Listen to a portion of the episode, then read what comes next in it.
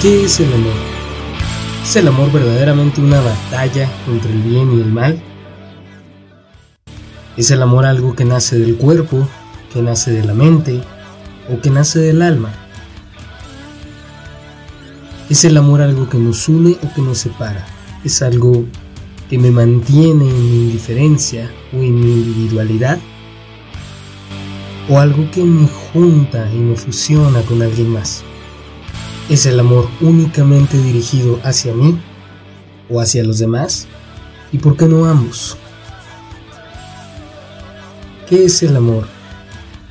¿Y por qué se menciona tanto? ¿Es acaso que es lo único que hay en la vida? ¿Es acaso que hay vida después del amor? Muy, muy, muy buena temporalidad, mi querido filósofo cotidiano. Lamento muchísimo esta tardanza. Estoy seguro que pensaste, este vato ya no va a volver a subir episodios o qué. y sí lo pensé. Yo también lo pensé y me lo consideré. Te resumo que han sido unos tiempos bien difíciles. El semestre pasado fue bien difícil y hubo muchas, muchas, muchas cosas de por medio. Así que decidí tomarme un pequeño descanso. Y sé que me dirás, un pequeño descanso, mal nacido desgraciado, otra vez un mes sin subir un episodio. Bueno, sí. me tomé todo enero de, de, vacaciones y dije vamos a regresar en febrero con algo más de material y aquí estamos. Te prometo en esta ocasión, no puedo prometerte fechas, tengo planeadas fechas, por supuesto, tengo una planeación que me emociona mucho y que ya quiero compartir contigo a su tiempo, pero tampoco me quiero meter en promesas. Ya me he dado cuenta más de una vez que las promesas realmente no funcionan, al menos no en este momento de mi vida, pero sí que tengo muchas otras sorpresas y muchas otras cosas en las que también agradeceré tremendamente tu apoyo una vez que se vayan saliendo. Te puedo decir que te voy a ir adelantando que la vida con filosofía ya se ha vuelto de verdaderamente un equipo. Hay más cosas de por medio y bueno, va a ser bastante más interesante en las próximas emisiones, o al menos así lo pienso yo. Y bueno, esperando que este podcast te encuentre con bien y que te encuentres plenamente en este momento, ya sea que estás muy emocionado por el 14 de febrero o que estás muy enojado porque todo el mundo esté muy emocionado por el 14 de febrero o porque simple y sencillamente te da igual y para ti va a ser nada más un domingo como cualquier otro, un domingo de echar barra, de ir con tus amigos, eh, sana distancia por supuesto y todo esto jugar videojuegos. No sé qué hagas el domingo. Eh, yo hago un poco de todo. sea el caso que sea, espero que te encuentres bien y que este episodio que se ha hecho precisamente con esta intención de dar un poco de tema a lo que se habla el 14 de febrero sea de tu agrado. ¿Por qué decidí, si ya les había dicho que íbamos a volver con un episodio de la libertad que traigo atorado en la garganta el episodio de la libertad. Hay muchas cosas que, quiero hablar y eso lo vuelve más complejo de, de, diseñar. Pero ya llegará, ya llegará en los planes que tengo ya hechos. Sí está contemplado. Entonces no lo quiero presionar, ya lo iremos viendo. la razón verdadera por la que quiero hablar ahora del amor es que también es un tema que ya tenía bastante tiempo queriendo abordarles, bastante tiempo platicarles un poquito de las cosas, no solo que yo pienso, sino que puedo interpretar de algunos grandes filósofos y de la vida diaria, porque el amor es un tema recurrente en mi vida y puede sonar bien romántico, pero muchas veces no lo es. Ah, ya llegaremos a eso más adelante. Pero la principal razón por la que les quiero hablar de este tema es porque había estado viendo un Instagram ya desde hace como como un mes, dos meses, estaba viendo que estábamos coquetamente cerca de los 100 seguidores. Y un buen día dije, ah, voy a empezar a planear algo para los 100 seguidores y de repente llegamos, 100, me llegó una notificación. Les agradezco muchísimo a todos los que nos están siguiendo en Instagram. Recuerden es arroba la vida con filosofía. Muchas gracias a todos los que ya están ahí, que ya nos están siguiendo, a los que nos dejan comentarios cada que ponemos algún estado allá muy apartado también, igual que los podcasts, pero muchas, muchas gracias por los que responden, todos los que interactúan, todos los que les dan like a las imágenes y a los comentarios. Muchas, muchas, muchas gracias de veras. Y luego dije, les voy a hacer un episodio sobre el amor para extenderles lo mucho que los quiero y lo especial que es este apoyo para mí. Y luego llegamos a 101. y dije, ah, rayos, bueno, está bien. Yo no voy a decir que no, mejor todavía. Entonces le, le metí un poco más de nitro a esto y aquí me encuentro grabando para ustedes. Yo espero, como siempre, que este episodio esté verdaderamente para el 14 de febrero y empezamos a contar para los demás episodios desde ahí. Este semestre les comparto también, voy a dar a filosofía, entonces va a haber mucho, mucho material para trabajar. Es más fácil grabar el podcast hablando sobre filosofía cuando verdaderamente es algo que estoy haciendo en mi vida diaria y que tiene que ver con lo que se lleva más tiempo de mi vida, que es mi trabajo. Entonces, estaremos bien, estaremos bien, yo creo. y bueno, donde sea que estés, te recomiendo ponte cómodo, ponte cerca tu bebida, ya sea un café, una Coca-Cola, un té, lo que a ti te guste para tomarte la vida con filosofía, y agárrate, que ahí vamos. Lo primero con lo que, con lo que quiero hablar, es decir, lo primero con lo que quiero empezar, pero si es lo primero, con eso empiezas, perdón, ando redundante. el primer tema que quiero abordarles es los tipos de amor. Hace mucho, creo que cuando recién hicimos el, Facebook de la vida, digo el Facebook, ¿eh? el Instagram de la vida con filosofía, le subí un estado con una pregunta de qué es para ustedes el amor y cuántos tipos de amor hay.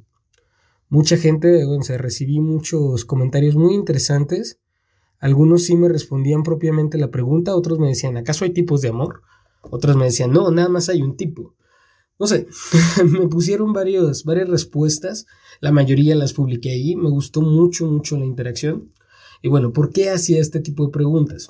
Cuando estamos en clase nosotros vemos seis tipos de amores griegos que no les voy a nombrar aquí porque se vuelve, siento yo que se vuelve monótono, demasiado de clase, pero lo pueden investigar. Y de hecho, dato curioso, cuando los investigan, Dependiendo de quién escribe el artículo, algunos te dicen que solo son cuatro amores griegos, otros dicen que son seis, otros dicen que son doce, otros ya los combinan con amores que considera la, psicología.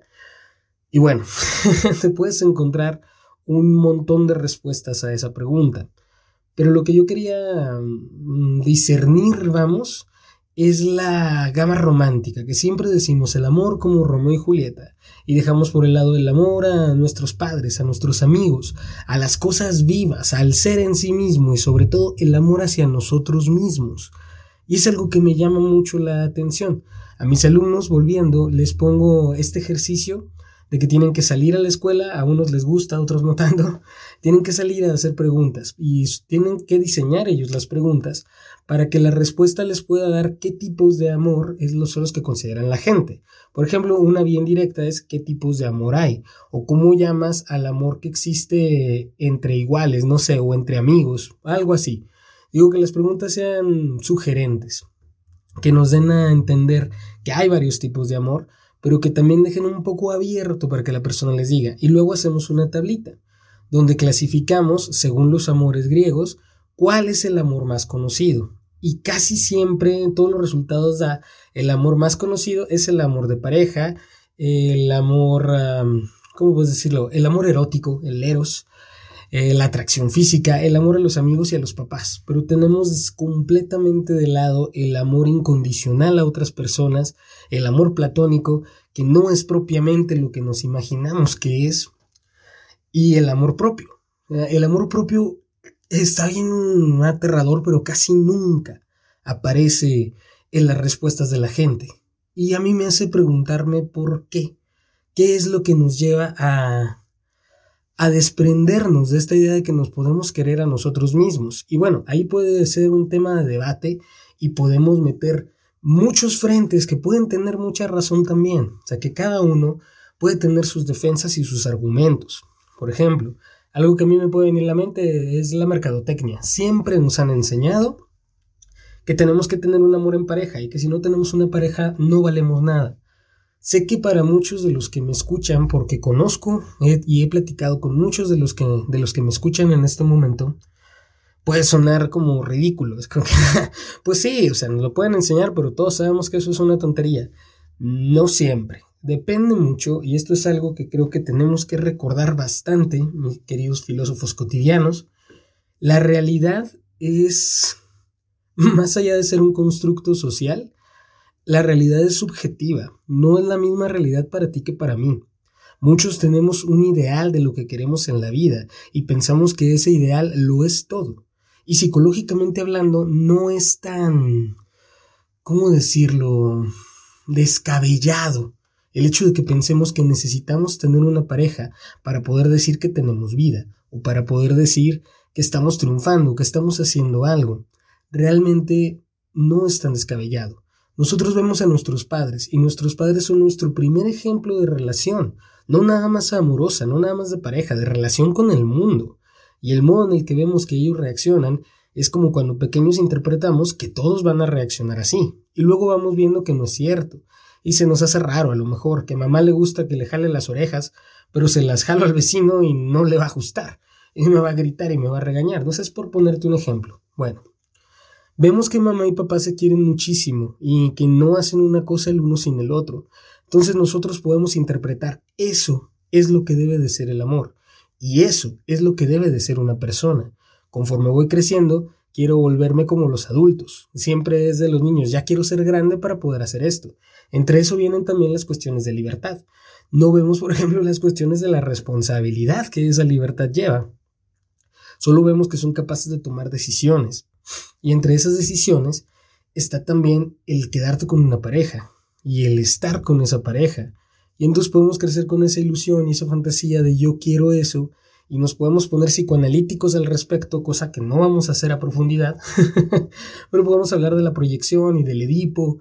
El otro día estaba platicando con una de mis mejores amigas, hablábamos sobre, sobre cómo el complejo de Edipo nos marca mucho, por ejemplo, y hablábamos de que su pareja este, decía que tenía ciertas facetas que le recordaban a, su papá, por ejemplo. Digo, yo también. A mí me pasa muchísimo. Con mi esposa encuentro facetas de cosas que tiene mi mamá, pero también de cosas que tiene mi papá. O sea, yo siempre pensé, mi esposa es más parecida a mi papá que a mi mamá.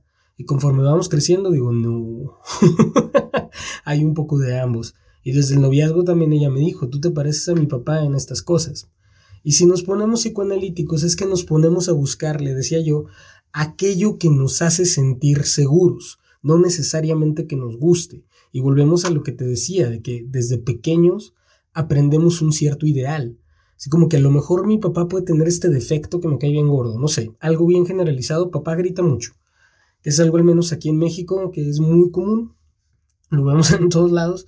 No significa que todos los papás griten, pero hay muchos papás que gritan este, vamos a decir, papá grita mucho y eso no me gusta. Sin embargo, papá inconscientemente sigue siendo una figura de autoridad y una figura de protección. Entonces, toda esa seguridad que me brinda el hecho de que papá esté aquí va de alguna manera mezclado con el hecho de que papá grite. Entonces, muchos años después me doy cuenta mi pareja grita mucho. Y ojo, no necesariamente significa que te grite a ti. No estamos hablando de una situación de violencia. Podemos hablar nada más que se desespera mucho el tráfico y anda recordándole su madre a todos los conductores que hay alrededor. O que en casa se molesta y sí, empieza a gritar, pero no necesariamente que te agrede, ¿sí? No quiero llegar a ese punto. Bueno, entonces nosotros podemos ver eso y cuando nos casamos, mi pareja grita muchísimo, grita muchísimo, se exaspera y dice muchas cosas y yo digo, es que esto no me gusta, pero finalmente es parte del ideal y un tanto no quiero que se tome demasiado literal, pero sí un tanto de la seguridad que nos da nuestra pareja. Porque sí, también nos emparejamos porque nos da seguridad. Fíjense nada más también en la confianza, el cómo nos tratamos los unos a los otros. Yo puedo estar con mi pareja y dormir en la misma cama porque tengo la seguridad de que no me va a matar durante la noche. A lo mejor un día lo hace, quién sabe, mis amigos de la universidad solían decir que mi esposa me mataría mientras duermo. Vamos ya para seis años, no nos ha pasado, aquí sigo. El día que deje de ver episodios, a lo mejor. no se crean, esto es muy creepy. Pero bueno, este, tengo esa seguridad y me siento seguro con ella y puedo decir que ella se siente segura conmigo. Entonces ahí está, son ese tipo de rasgos que tienen también que ver con este complejo. Y esto te lo estoy diciendo completamente de experiencia si alguien tiene un argumento que me dice, no es cierto, el complejo de Edipo va mucho más por otro lado, perfecto, me dicen y así yo lo corrijo. Recuerden que en esta vida ignorantes venimos y si nos vamos ignorantes, eso ya es culpa nuestra. Pero eso es otra cosa. Quizás sea que hace mucho que no me paro enfrente del micrófono a grabar, que me siento un poco... no sé, me siento feliz, me siento animado. y con esto muy seguramente me voy a salir de tema más de lo normal.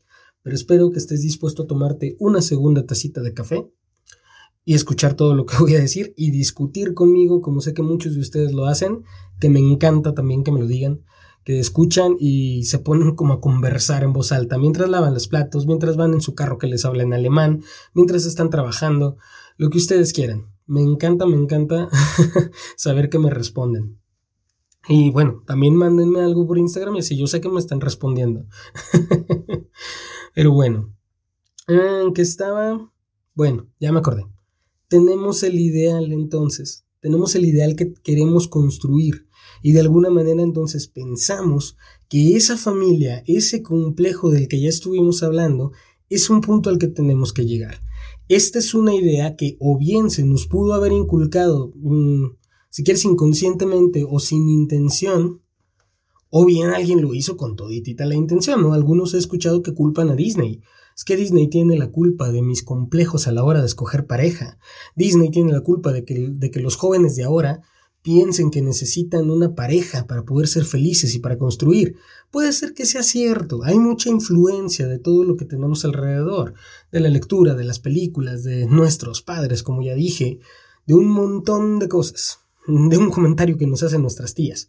No sé, puede ser de muchos lados. Sin embargo, también podemos aceptar que todo eso se desaprende. Yo puedo crecer y decir, pero eso no es lo que yo quiero. Yo quiero algo diferente. Yo prefiero el amor propio a tener una pareja. Prefiero estar yo sola a estar en una relación, yo sola, yo solo, a estar en una relación donde se me destruya, donde se me limite, donde se me humille. Y ahí nos estamos metiendo en cosas bien graves. Y podemos también dejar una relación simple y sencillamente porque a mí me gustan los tamales y a ti los burritos.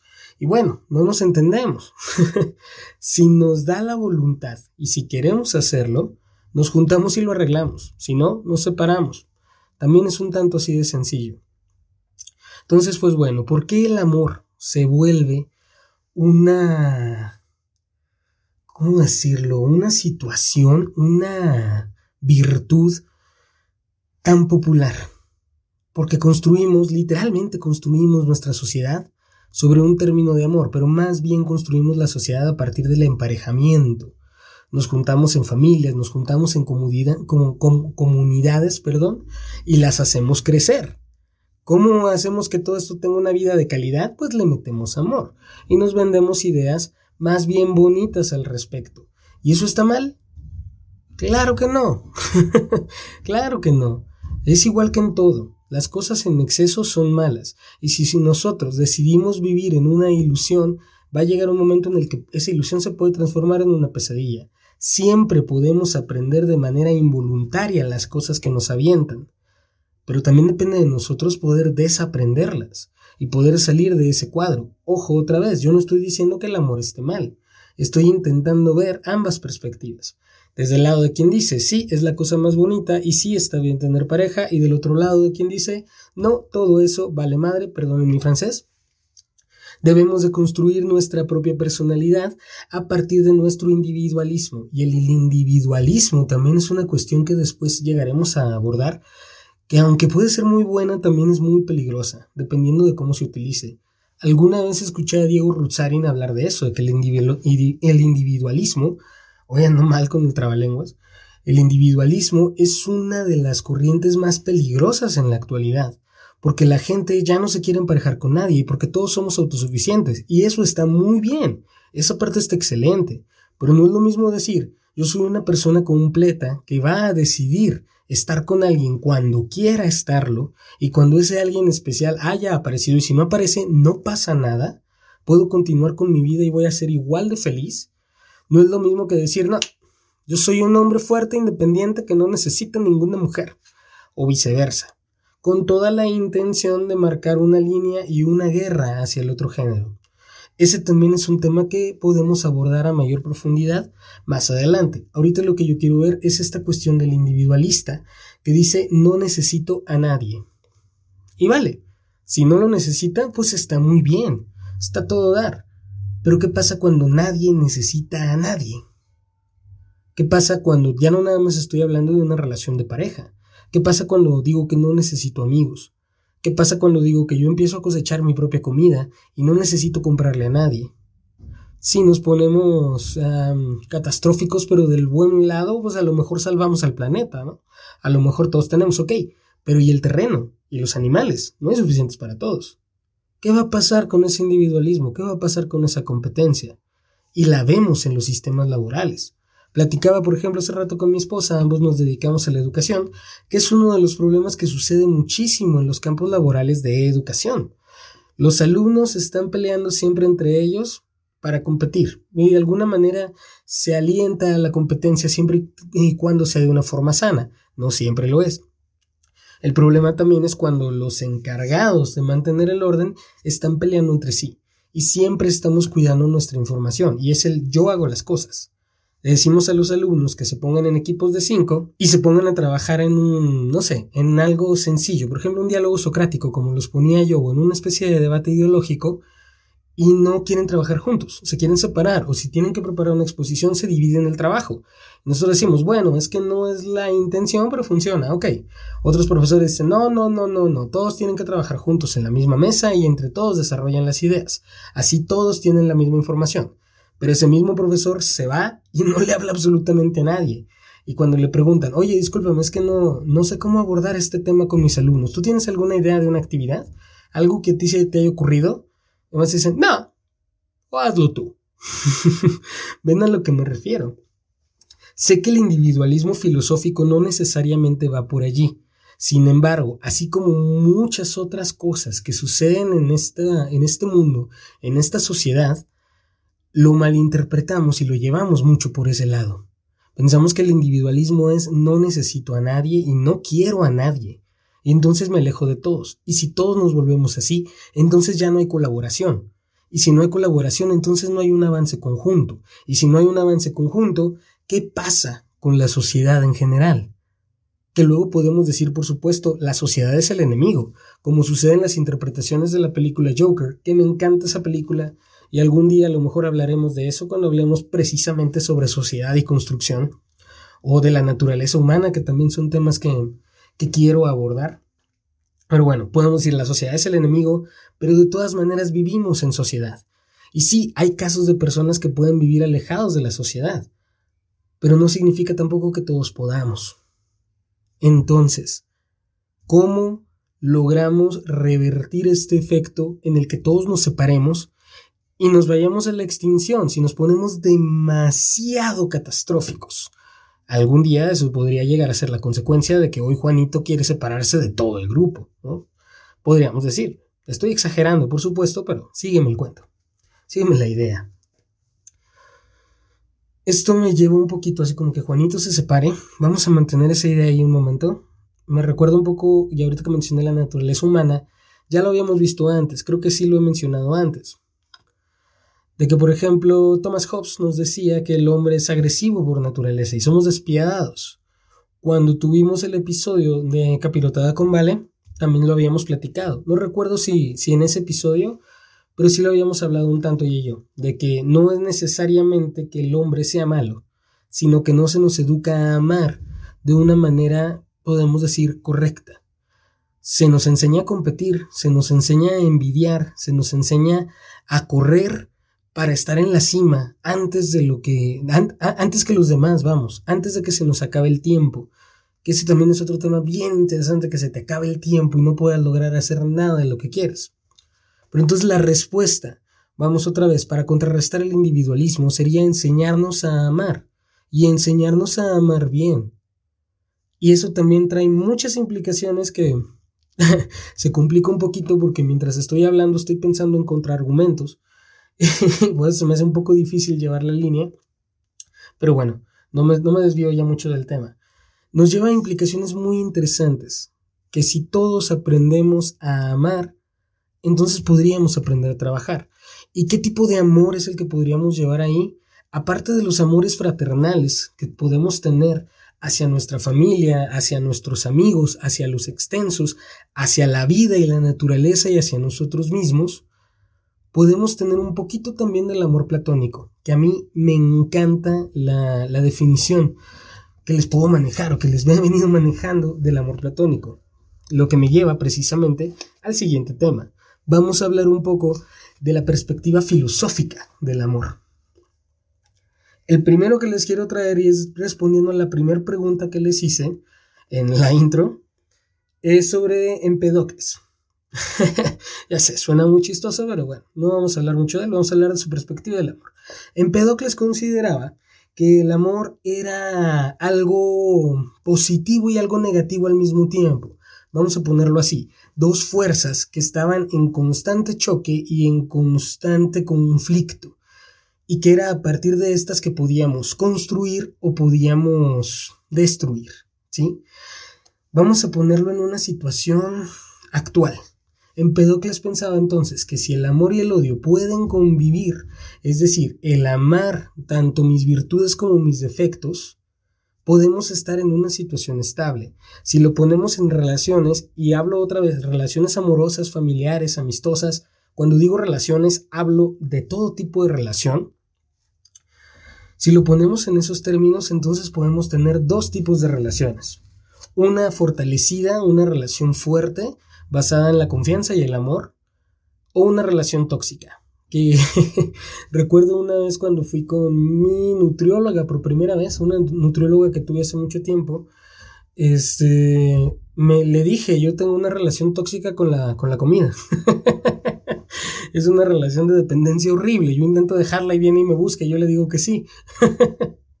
Entonces, bueno, cuando le dije eso, tengo una relación tóxica con la comida, ella me, me dijo, ah, soy tóxico, eso está bien de moda, ¿verdad? Eres una persona tóxica y cosas así. Y a mí me da mucho la atención porque sí, en ese tiempo se estaba empezando a usar mucho, al menos aquí en nuestra realidad, nuestro pequeñito rancho donde habitamos, se estaba empezando a dar mucha, mucho la novedad, estaba llegando a nuestros oídos esto de los chistes de las personas tóxicas. que luego vi un video que también me interesó mucho, ah, no recuerdo ahorita ya todo, pero se los recomiendo, es del monitor fantasma, que dice que no puede haber personas tóxicas, sino un tanto más bien emociones y situaciones, eh, un contexto tóxico. Pero una persona tóxica realmente, lógicamente hablando, es algo difícil de concebir, pero esa es otra historia. Bueno, entonces con Empedocles podemos tener este, estos dos tipos de relación y quiero que te lo pienses bien vamos a aventar esa pregunta, porque yo también me la aventé para pensar todo este tema. ¿Cuántas relaciones, de todas las relaciones que tienes, puedes considerar que son fortalecidas, que están bien basadas en amor, que están basadas un tanto en lealtad, en confianza y en respeto? ¿Y cuántas otras están, son más bien tóxicas? Son relaciones que están basadas en la dependencia, en el miedo a la ausencia, en la necesidad, en la inseguridad. Piénsatelo un momento, porque es la verdad, y pasa con todos, con todos.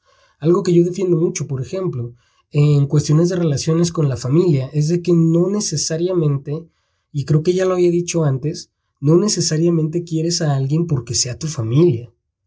En la familia nuclear puede ocurrir, por supuesto, y nos enseñan a vivir con ciertos valores y ciertas virtudes, ciertas cosas que consideramos importantes, como el que la familia siempre va primero, aunque la familia nunca te ponga primero. Siempre tiene que ir ellos primero. Es una suerte de sacrificio en este contrato, ¿cómo decirlo? En este contrato que nunca viste pero que firmaste cuando naciste ahí, como tus obligaciones por nacer en esta familia. Tienes que querer a este hermano que es un desgraciado, o tienes que querer a este tío, o a esta persona, esta tía, este abuelo, que no, no te agrada realmente, que te ha hecho más daño que bondad. Pero por el hecho de que tienen un lazo sanguíneo, lo tienes que querer, lo tienes que respetar y tienes que estar ahí cuando te necesite. Eso es bien cansado. O sea, de veras te puede drenar terriblemente. Y eso es lo que yo podría empezar a definir como una relación tóxica.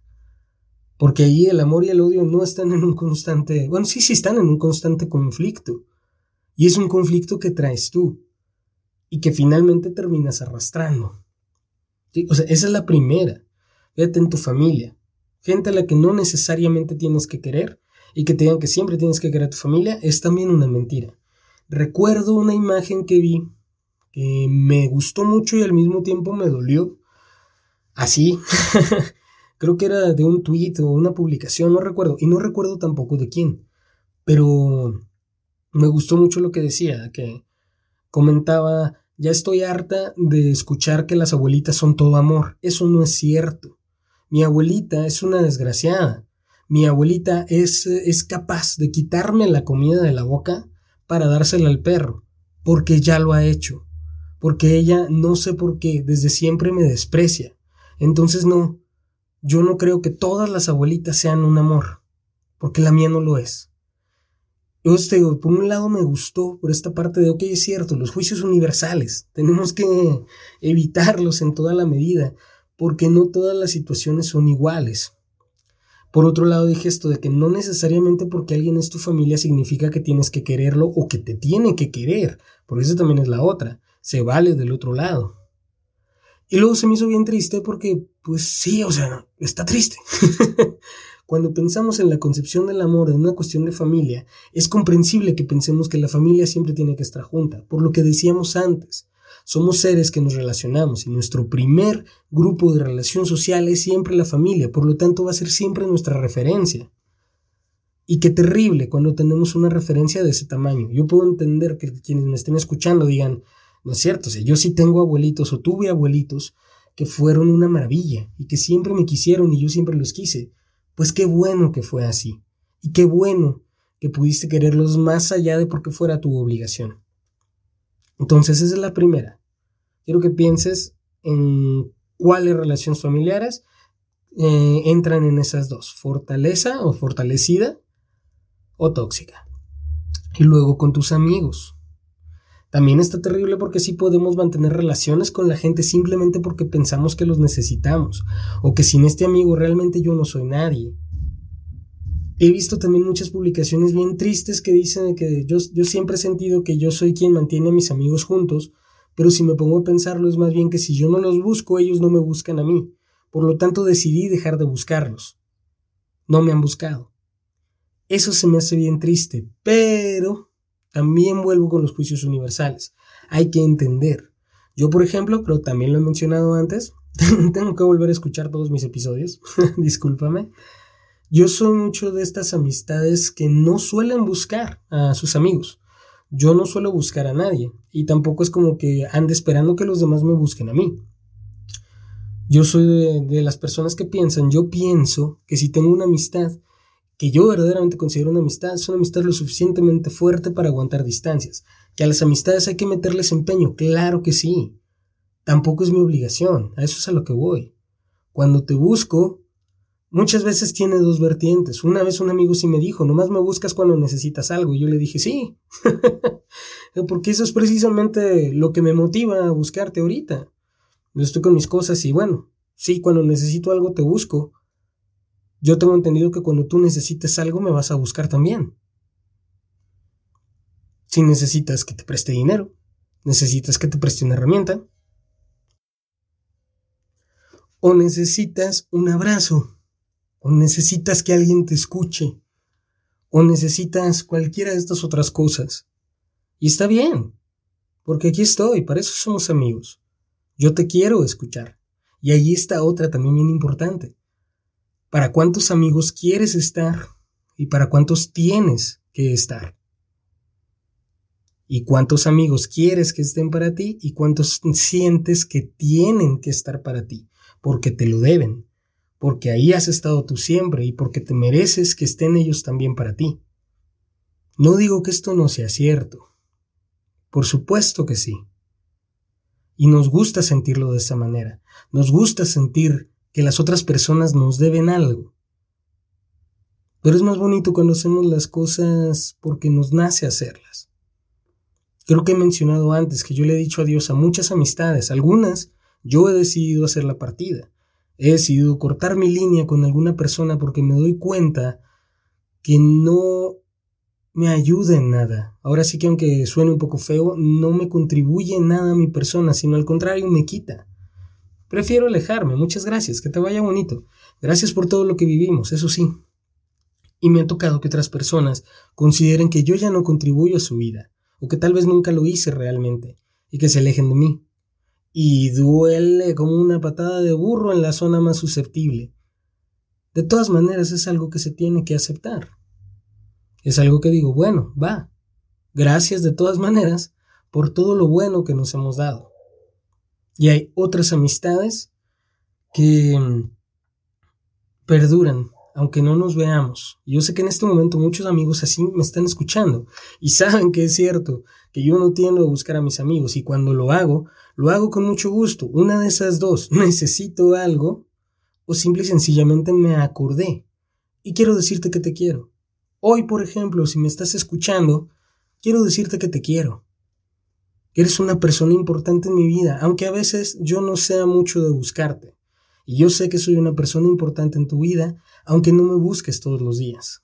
Sé que cuando lo hagas va a ser con mucho gusto y nos vamos a ver con muchísimo cariño. Hoy precisamente, por ejemplo, uno de mis mejores amigos se casó hoy. Maldito COVID, no podemos asistir, pero está casado el hombre y yo estoy muy, muy, muy feliz por él. Yo amo a ese hombre. Y hace muchísimo que no lo veo. No pasa nada. Cuando podemos tener una relación así de fortalecida, no pasa nada. Y las excusas y los pretextos quedan completamente de lado. Y bueno, ya me extendí un poco con, con este. Vámonos de Empedocles, vámonos a Platón.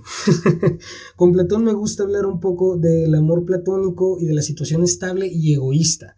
Para Platón había tres tipos de amores. El amor del cuerpo, el amor del alma y el mixto. El amor del cuerpo sucumbe más bien a las necesidades, pero no significa que sea malo. Es un buen amor cuando se combina con el amor del alma, que tira más hacia el intelecto. a veces yo le comentaba a mis, a mis alumnos que a mí me parece que Platón no era muy guapo, entonces él era de los que decían que el físico no importa. Ah, no se crean. es algo que también pienso yo, pero es un, es un chistecillo. no, no quiero ofender a nadie. Bueno, mal chiste. Sigamos. Entonces, Platón consideraba que si el cuerpo se siente atraído por otro cuerpo y, y el alma respalda todo esto, respalda esta atracción hacia otro ser, entonces es un amor bueno. Ahí es cuando tenemos un amor mixto. Sin embargo, cuando tenemos únicamente el amor del cuerpo, sin consultar o sin tener en cuenta el alma, entonces tenemos un amor malo, porque es un amor banal, un amor carnal, un amor por más de efímero, que no va a tener ningún tipo de trascendencia. Ahora, lo ponemos en la época moderna, son los one night stands, por ejemplo. Yo nada más voy, consigo lo que quiero de ti y vámonos. Si nos ponemos en una cuestión más bien humanística, con un toque satanista, podemos decir, no hay bronca. Está bien. Si ambos consiguieron lo que querían, está perfecto. Incluso el satanismo dice, mientras ambos estuvieran de acuerdo en que eso es lo que querían, pues adelante. Y que Satán los bendiga en el caso del satanismo. sí, pero para la percepción romántica, no, no romántica, en la percepción de virtudes que tenía Platón, esto es una pérdida de tiempo y es un amor que no debería de ser. Ahora, podemos ponerlo desde una perspectiva purista o una perspectiva más, ¿cómo lo puedo decir? liberadora, sin caer en el libertinaje, más independentista. Y ambas cosas están bien. Sin embargo, cada uno tenemos nuestra perspectiva. La segunda pregunta, ¿tú a qué le tiras más? Al amor del alma o al amor del cuerpo, o al mixto. Creo que llevándolo en un paraje más terrenal es muy bonito cuando consigues una relación en la que puedes tener, ahí estoy hablando meramente de pareja, que bueno, a algunos amigos también les gusta esto, pero... y a algunas personas les gusta esto con la naturaleza, pero son fetiches que no vamos a abordar hoy.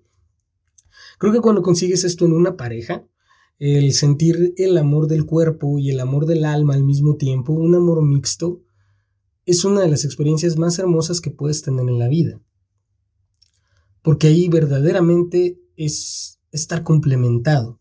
Es una relación... Bueno, luego ya lo pensé mejor, pero sí es una relación más bonita. Pero luego también vienen las cuestiones de dependencia. Cuando pensamos que sin el otro no podemos vivir, precisamente porque hemos tenido esta experiencia.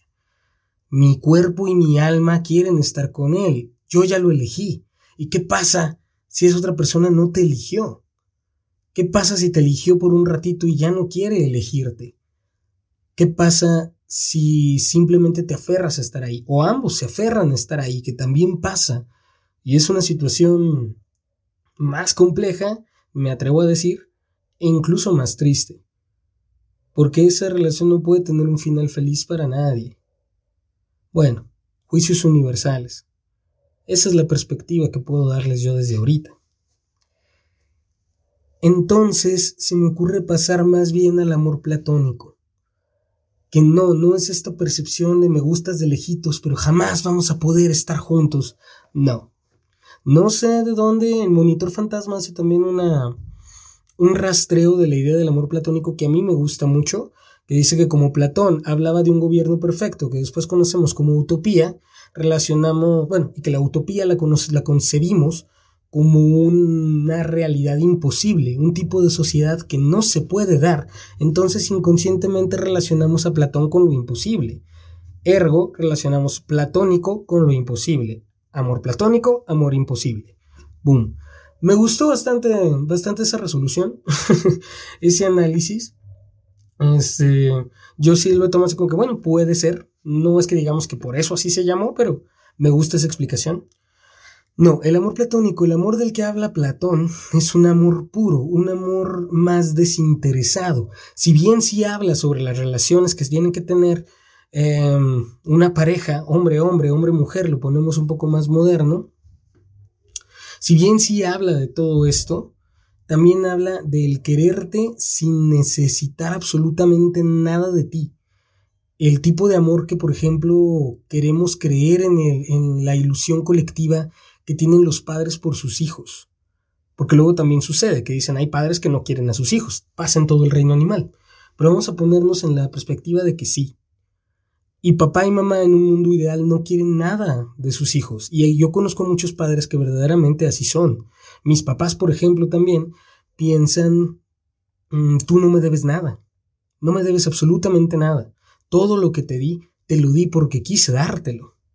Porque te amo porque quiero que crezcas, porque quiero que florezcas, porque quiero que seas tú mismo y puedas crecer como tú mismo, sin que te preocupes por devolverme nada a mí.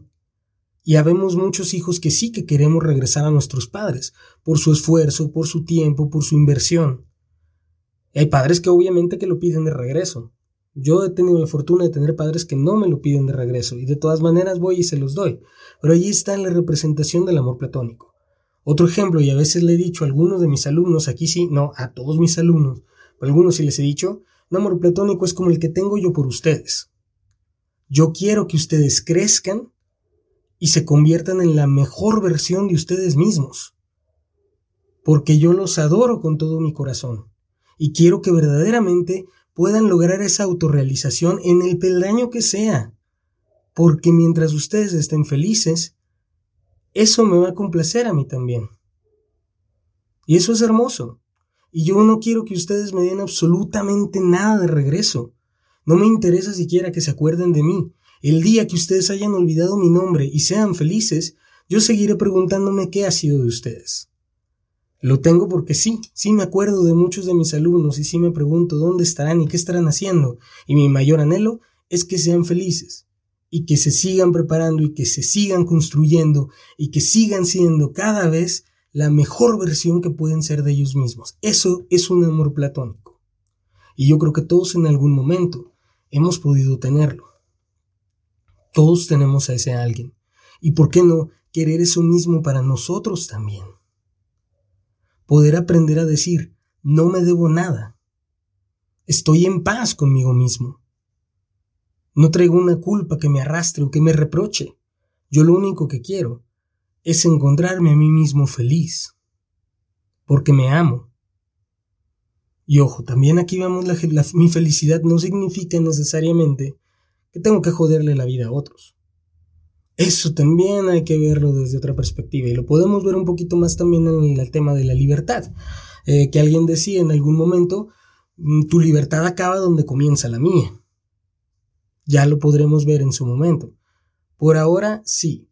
Yo lo diría más con estas palabras. Mientras no estés dañando a nadie con tu felicidad, o al menos no directa o intencionalmente, que tu felicidad no sea la, la infelicidad, la desdicha, que tu felicidad no sea la desdicha de otros, entonces ahí vamos a todo dar.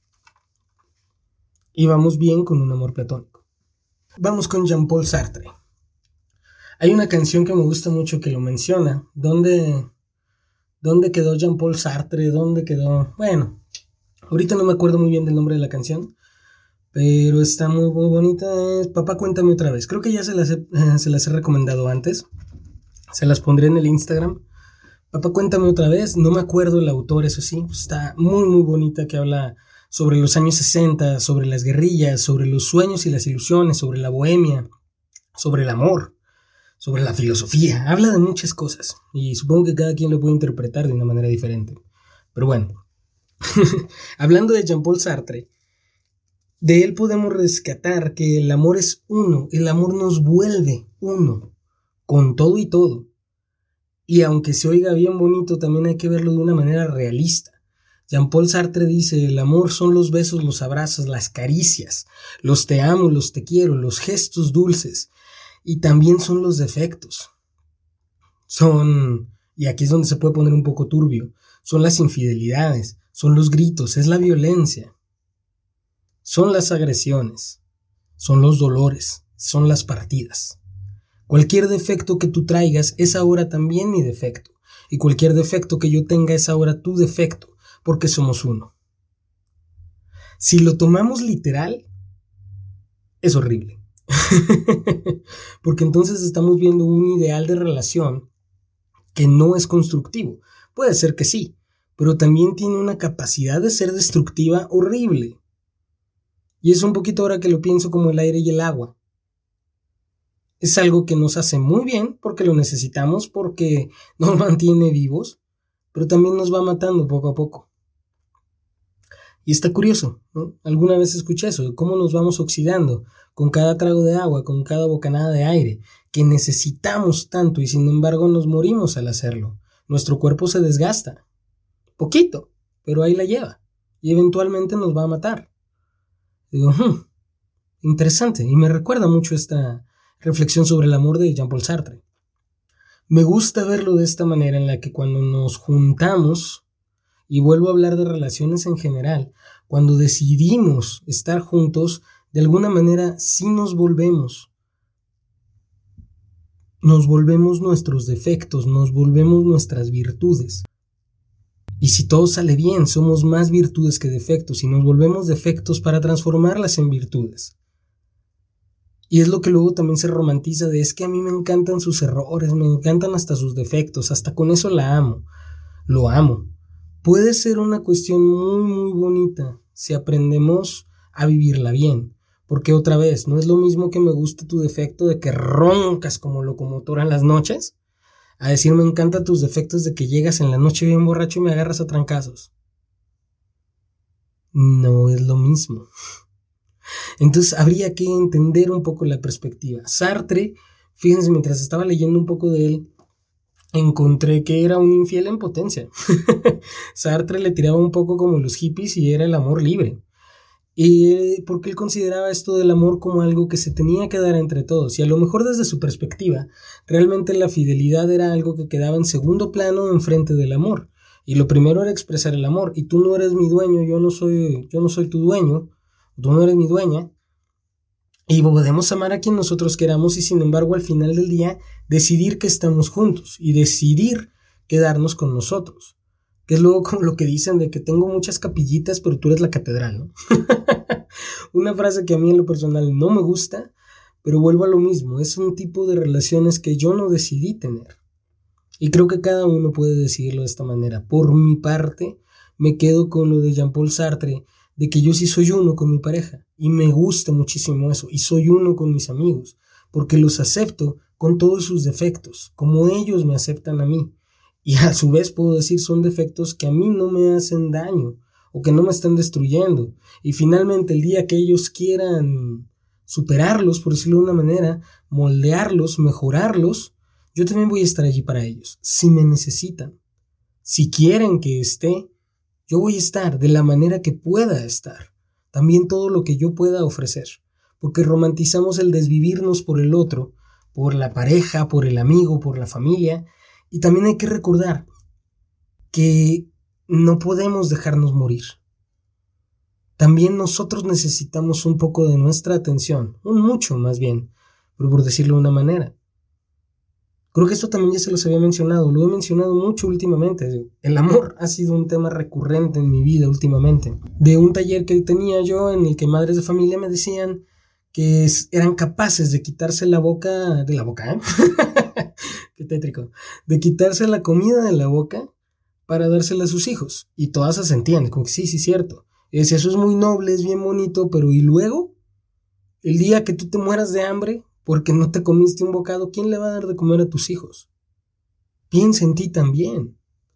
Y funciona para ambos lados, padres y madres. Lo dije nada más con las madres porque mi experiencia fue así. Pero bueno, esa es la cuestión. También hay que cuidarnos. A mí me gusta también esta perspectiva, más de, al, estilo de Eric Fromm, de yo soy una naranja y tú eres una naranja. No somos mitades, somos una naranja completa. Yo no busco una, mi otra mitad busco a la otra naranja completa que libremente decida que quiere pasar el resto de su vida conmigo. Y no me voy a poner otra vez puritano y decir, es que eso hago es matrimonio. O sea, nada más te puedes casar y con eso pasas el resto de tu vida juntos. No. También he conocido parejas que llevan años juntos y nunca se han casado. Y también no hay bronca. O sea, si no han decidido hacerlo, está bien. Y ahí está también a lo que voy. Mucha gente no se casa por el miedo al compromiso y empezamos a meter, no, es que las cuestiones legales, no, es que lo mío es mío, no, es que luego está cabrón y luego con los niños, no, ¿para qué tanta bronca? Ok, todo eso para mí sí puede ser una decisión personal, pero también me suena mucho a miedo. Que tengo no es lo mismo que decir, no, pues es que no me quiero casar y ya. Simple y sencillamente eso es algo que no, no quiero hacer. Y ya. Pero puedo vivir contigo muy, muy feliz para siempre. Ok, de todas maneras puede haber miedo ahí, pero bueno. Para ese tipo de cosas pueden consultar con su psicólogo más cercano y ahí lo arreglan. Pero bueno, sí, ya me estoy yendo un poquito con, con Sartre. Creo que este episodio va a quedar algo más largo de lo que yo esperaba que quedara. Pero quiero cerrar esta parte de los filósofos hablando ya nada más de Bertrand Russell, que habla que la felicidad está a través de otros. ¿Qué nos dice el buen Bertrand Russell? Que solo cuando logramos superar nuestro ego y superarnos a nosotros mismos y poder amar a los otros incondicionalmente, entonces podemos encontrar la felicidad. Pero incondicionalmente no se refiere a que me condicione yo. Es decir, ¿me voy a entregar a ti desvividamente? No. Pero sí desinteresadamente. Otra vez, no tienes tú nada que yo necesite. Pero yo decido estar aquí. Y eso también es un tipo de amor bien bonito. Ya lo habíamos hablado en la cajita feliz. ¿Dónde encuentras tu felicidad? A lo mejor ayudando a otros. Y para los griegos es el tipo de amor más puro, el desinteresado. Otra vez como la idea del amor platónico. Te amo y te ayudo porque quiero hacerlo, no porque tenga que hacerlo, no porque estoy obligado. Para mí eso es más importante. Es como te digo, hay gente que decidí dejarle de hablar. Hay personas en familia que no me interesa si no vuelvo a ver en mi vida. Pero hay a quienes quiero y que quiero mantener aquí. Bueno, pueden crecer, irse y toda esta bronca. No me refiero a mantenerlos así. Me refiero a que sepan que los quiero con todo mi corazón, porque yo decido, no estoy obligado a quererte. Yo te quiero. Yo te amo. Ah, qué bonito, ya me inspiré. Otro tema que me llama mucho la atención es el de las almas gemelas y el amor de tu vida que es algo que también se menciona mucho, y esto te platico, surgió a partir de una conversación que no sé cómo empezó, pero estuvo bonito, en una cena familiar para el cumpleaños de mi hermano. Estábamos platicando sobre el amor precisamente, y llegamos al ejemplo de cómo conocí a tu madre, de How I Met Your Mother. Eh, que si no la has visto, yo te recomiendo que te saltes unos minutos del podcast porque te voy a dar un spoiler. Si no la has visto y no te importan los spoilers, pues quédate y si ya la viste, está genial. ya me dirás qué opinas de How I Met Your Mother y su final. Está bien dividido el asunto. Te puedo decir de una vez, a mí sí me gustó. y si con eso quieres parar el podcast, lo siento mucho, pero no, a mí sí me gustó mucho. Pero ahí te va el punto. ¿Por qué me gustó? Y en esto que estamos hablando de almas gemelas y el amor de tu vida. Todo el mundo decía, Ted no debía de quedarse con Robin. Ted debió haberse quedado con, con Trixie, ¿se? Sí. Yo les dije, no, no se quedaron juntos porque el amor de la vida de Ted era Robin. Y lo supo desde el momento en el que la vio. O sea, nosotros sabíamos el final de la serie desde el primer episodio. Chécate esa. Nueve temporadas, me parece que si eran nueve, o nueve, siete, no recuerdo, y ya sabíamos cómo se iba a acabar desde, desde los primeros minutos del primer episodio de la primera temporada. Y Ted todo su camino por la serie va buscando al amor de su vida, a la mujer ideal, y hace una reflexión bien hermosa en todo el camino. Y luego podemos decir que era un imbécil. Sí, sí era, pero eso es otra cuestión psicológica que podemos analizar después. Él en su aventura, en su línea del héroe, estaba buscando el amor de su vida, y ya lo había encontrado. Por eso, cuando tiene una maravillosa vida con Trixie, y que ella muere, él regresa con el amor de su vida. ¿Por qué? Porque primero no pueden estar juntos porque querían cosas diferentes. Él quería una familia, él quería hijos. Robin no. Robin no quería esclavizarse de esa manera. Ted sigue su vida, logra sus sueños, se casa, tiene su familia, tiene sus hijos. Una vez que ha logrado autorrealizarse en todo lo que quería, ya puede entregarse a Robin. Pero no es como que ya tengo familia, voy a dejar a mi familia por Robin, no. Tiene que ser una fuerza muchísimo mayor, en este caso la muerte, quien arrebate a su esposa, y antes de eso, él no había pensado en regresar, sino hasta después y durante la reflexión que hizo. Luego podemos decir, pobre Trixie, ella tanto que lo amaba, Ted era el amor de su vida, mentira. Ella tuvo el amor de su vida también, su prometido que falleció a ese grado que era el amor de su vida, que cuando ella ya pudo seguir adelante y tener otra pareja, este tipo que no me acuerdo cómo se llamaba, Chat creo, no estoy seguro, y él le pide matrimonio a ella, ella sale de la casa donde está, donde está el novio para hablar con su exnovio, con su exprometido que está en el cielo. Falleció, no me acuerdo por qué, en un accidente, si mal no recuerdo. Va y le pide permiso si está bien que ella continúe con su vida. Esa para mí es una de las escenas más destrozadoras de la vida y hermosa. Me encanta esa serie por ese tipo de escenas. Porque va y le dice, porque lo ama todavía, lo ama. Y le dice que ella quiere seguir adelante y le pregunta, ni siquiera el permiso, no te creas, le pregunta, ¿está bien si sigo adelante con alguien más? Y hay una hermosa respuesta de que hay mucho aire y ella lo interpreta como que él le dijo que sí, se regresa a la casa con el novio y le dice que no.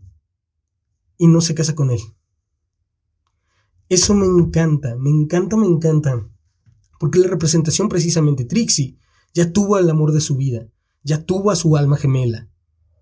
Y ahora no quiere estar con alguien, aunque suene muy feo, menos que eso, con quien sabe que aunque ha compartido buenos momentos, no hay esa chispa y no hay esa magia. Y también está bien. Y lo siento mucho por Chad. Lo siento mucho por todos aquellos que no fueron la opción final de quien querían. O sea, de que yo te escogí a ti, pero tú no me escogiste a mí. Lo siento mucho. Y es una cuestión de seguir adelante. A lo mejor Chad después también conoció otra persona que resultó o ser el amor de su vida o Trixie era el amor de su vida, pero de todas maneras se volvió a enamorar. Y ahí responde un poco a la pregunta de este podcast. ¿Existe la vida después del amor? Claro que sí. Pero también depende de qué, tipo de amor estamos hablando. Y que hay muchos tipos de muertes, como me parece Vale también lo mencionó. ¿La muerte de qué? Y no estamos agarrados. ¿La muerte de qué en la promesa de juntos hasta que la muerte nos separe? ¿Pero la muerte de qué? ¿La muerte de quién?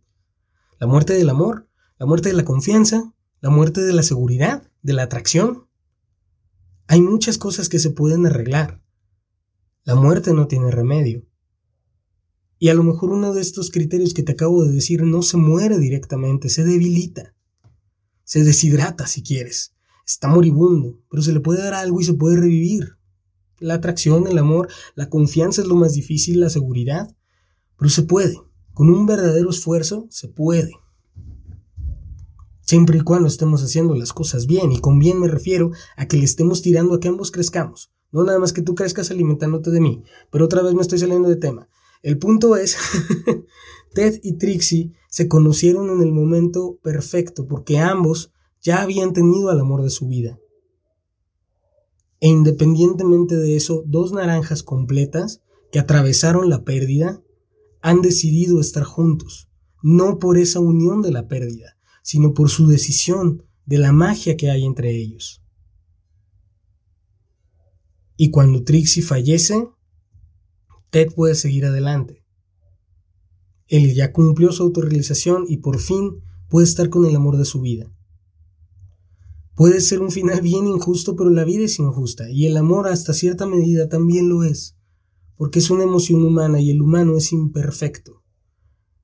Y así como nunca puedes hacer algo que complazca a todo el mundo, pues el amor tampoco va a complacer a todo el mundo. Lo mínimo que podemos hacer, pienso yo, es entender las perspectivas que hay de por medio.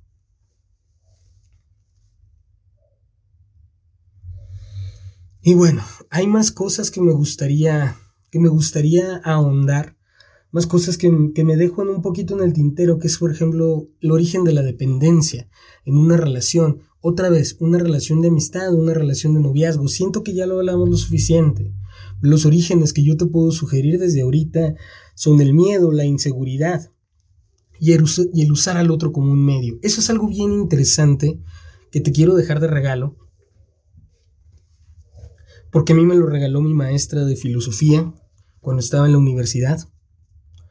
Ella nos dijo, muchas veces utilizamos a las personas como un medio para nuestro fin, cuando a las personas debemos de utilizarlas, digo, perdón, no utilizarlas, debemos de verlas como un fin en sí mismas.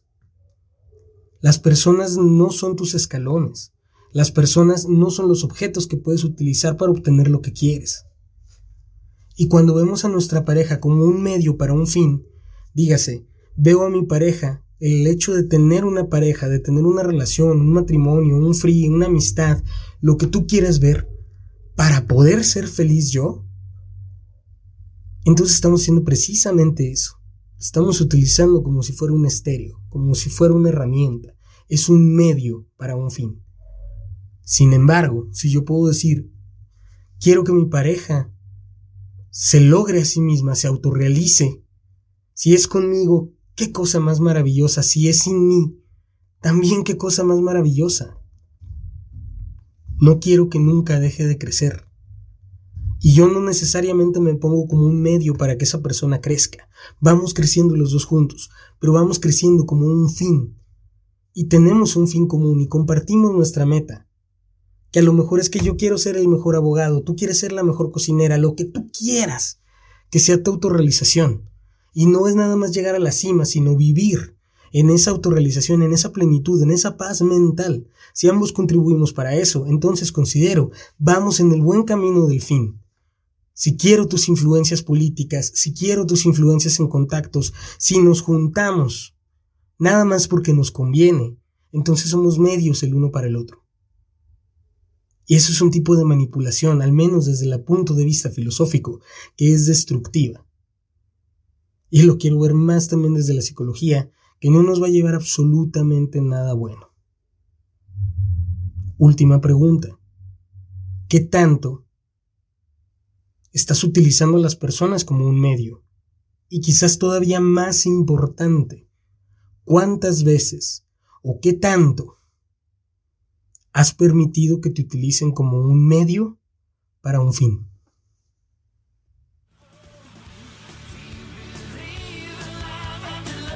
Y bueno, con esto yo pienso que respondemos un poquito. Me quedé con algunas preguntas en el tintero. Veo mi escaleta y digo, me faltaron un poco estos temas, pero creo que ya abarcamos de una manera natural. No quiero ser redundante. Y con esto podemos terminar el episodio del día de hoy. Una curiosidad, el título viene de la canción Believe. Es un tema que yo ya tenía bastante tiempo queriendo hacer, que tenía rondándome la cabeza ya algunos meses. No había encontrado la manera de hacerlo, pero pues con todo lo que he vivido en los últimos meses, como que fui encontrando el material y fui encontrando las palabras para poder todo esto junto y digo, bueno, el 14 de febrero está excelente. Y lo digo de este modo porque hace más o menos una o dos semanas todavía durante mis vacaciones, escucho esta canción, Believe. No me acuerdo del grupo originalmente, pero escucho un cover del grupo Tragedy, que también les recomiendo mucho. Muy, muy divertido, me gustan mucho sus covers. Y como dice en el coro, ¿tú crees en la vida después del amor? Y me gustó muchísimo. dije, cierto, es cierto. ¿Cómo revives a un muerto con el corazón roto? Después podremos hablar un poco más de eso. Me faltó, me quería leer un, un capítulo del libro que tengo que les mencioné en el primer episodio del podcast de qué haría Nietzsche. Era cómo creo que cómo resolvería Schopenhauer tu, tu corazón roto. Y así, ah, ese, ese capítulo lo quiero leer porque me puede servir. No alcancé a leerlo, ahorita no tengo el libro en mis manos. Y ya me quemaban las habas de que, de que quería grabar este episodio. Entonces, bueno, este es un regreso de la vida con filosofía. Vamos a llamarlo La vida con filosofía temporada 2. Venimos con nuevos temas, con nuevas cosas Muchísimas gracias a las 101 personas que nos siguen en Instagram. No se les olvide compartir este podcast con quien ustedes crean que les puede servir, con quien crean, ah, esto lo tiene que escuchar, pásenselo. A mí me ayudan tremendo, a mí me hace mucha ilusión saber que a la gente le sirve, que me manden mensajes de que les gusta mucho, que los hizo reflexionar, que los hizo llorar. Me gusta mucho y me, me inspira mucho para poder continuar. Pásenle este podcast a quien más confianza le tengan, a quien menos confianza le tengan, a quien le quieran decir te amo, regálenle este episodio y yo se lo doy, mira, te amo y una persona que te quiere mucho, que te ama mucho, te pasó este episodio. Ay, estoy diciendo puras tonterías, pero en serio, en serio, en serio, muchas gracias a esas 101 personas que nos están siguiendo en el Instagram de la vida con filosofía. Arroba la vida. Casi casi tengo un contrato para mencionarlo así. Pero bueno, espérense más cosas. Yo de verdad espero, espero y quiero darme el tiempo para producir más material y que vaya llegando más pronto. En algún momento ya les he dicho, es que no tengo mucho material con el que grabar, ya se ha estado trabajando con eso, ya hay una nueva computadora, pero hay algunos problemas técnicos con, con la otra, entonces todavía no se puede terminar de usar ya tengo un nuevo lugar adaptadito, un rinconcito literalmente, donde me puedo, donde me puedo poner a grabar. Entonces, bueno, episodios yo espero van a venir más. Muchas, muchas, muchas gracias por tu apoyo. Gracias por dejar que la vida con filosofía sea ese amigo que a lo mejor no está tanto en contacto contigo, pero que de todas maneras lo quieres mucho porque te aseguro que la vida con filosofía te quiere mucho a ti. Y bueno, sin más por el momento me despido, esperando que la situación, cualquier situación por la que estás pasando en este momento, te sea benéfica al final y que recuerdes que todo esto va a pasar. Y cada vez estamos más cerca de que todo esto se termine. Vamos a hablar luego de los nuevos finales. Sin más por el momento me despido, un saludo, un abrazo. Yo soy Alejandro Valles, esto fue La Vida con Filosofía. Nos vemos a la otra.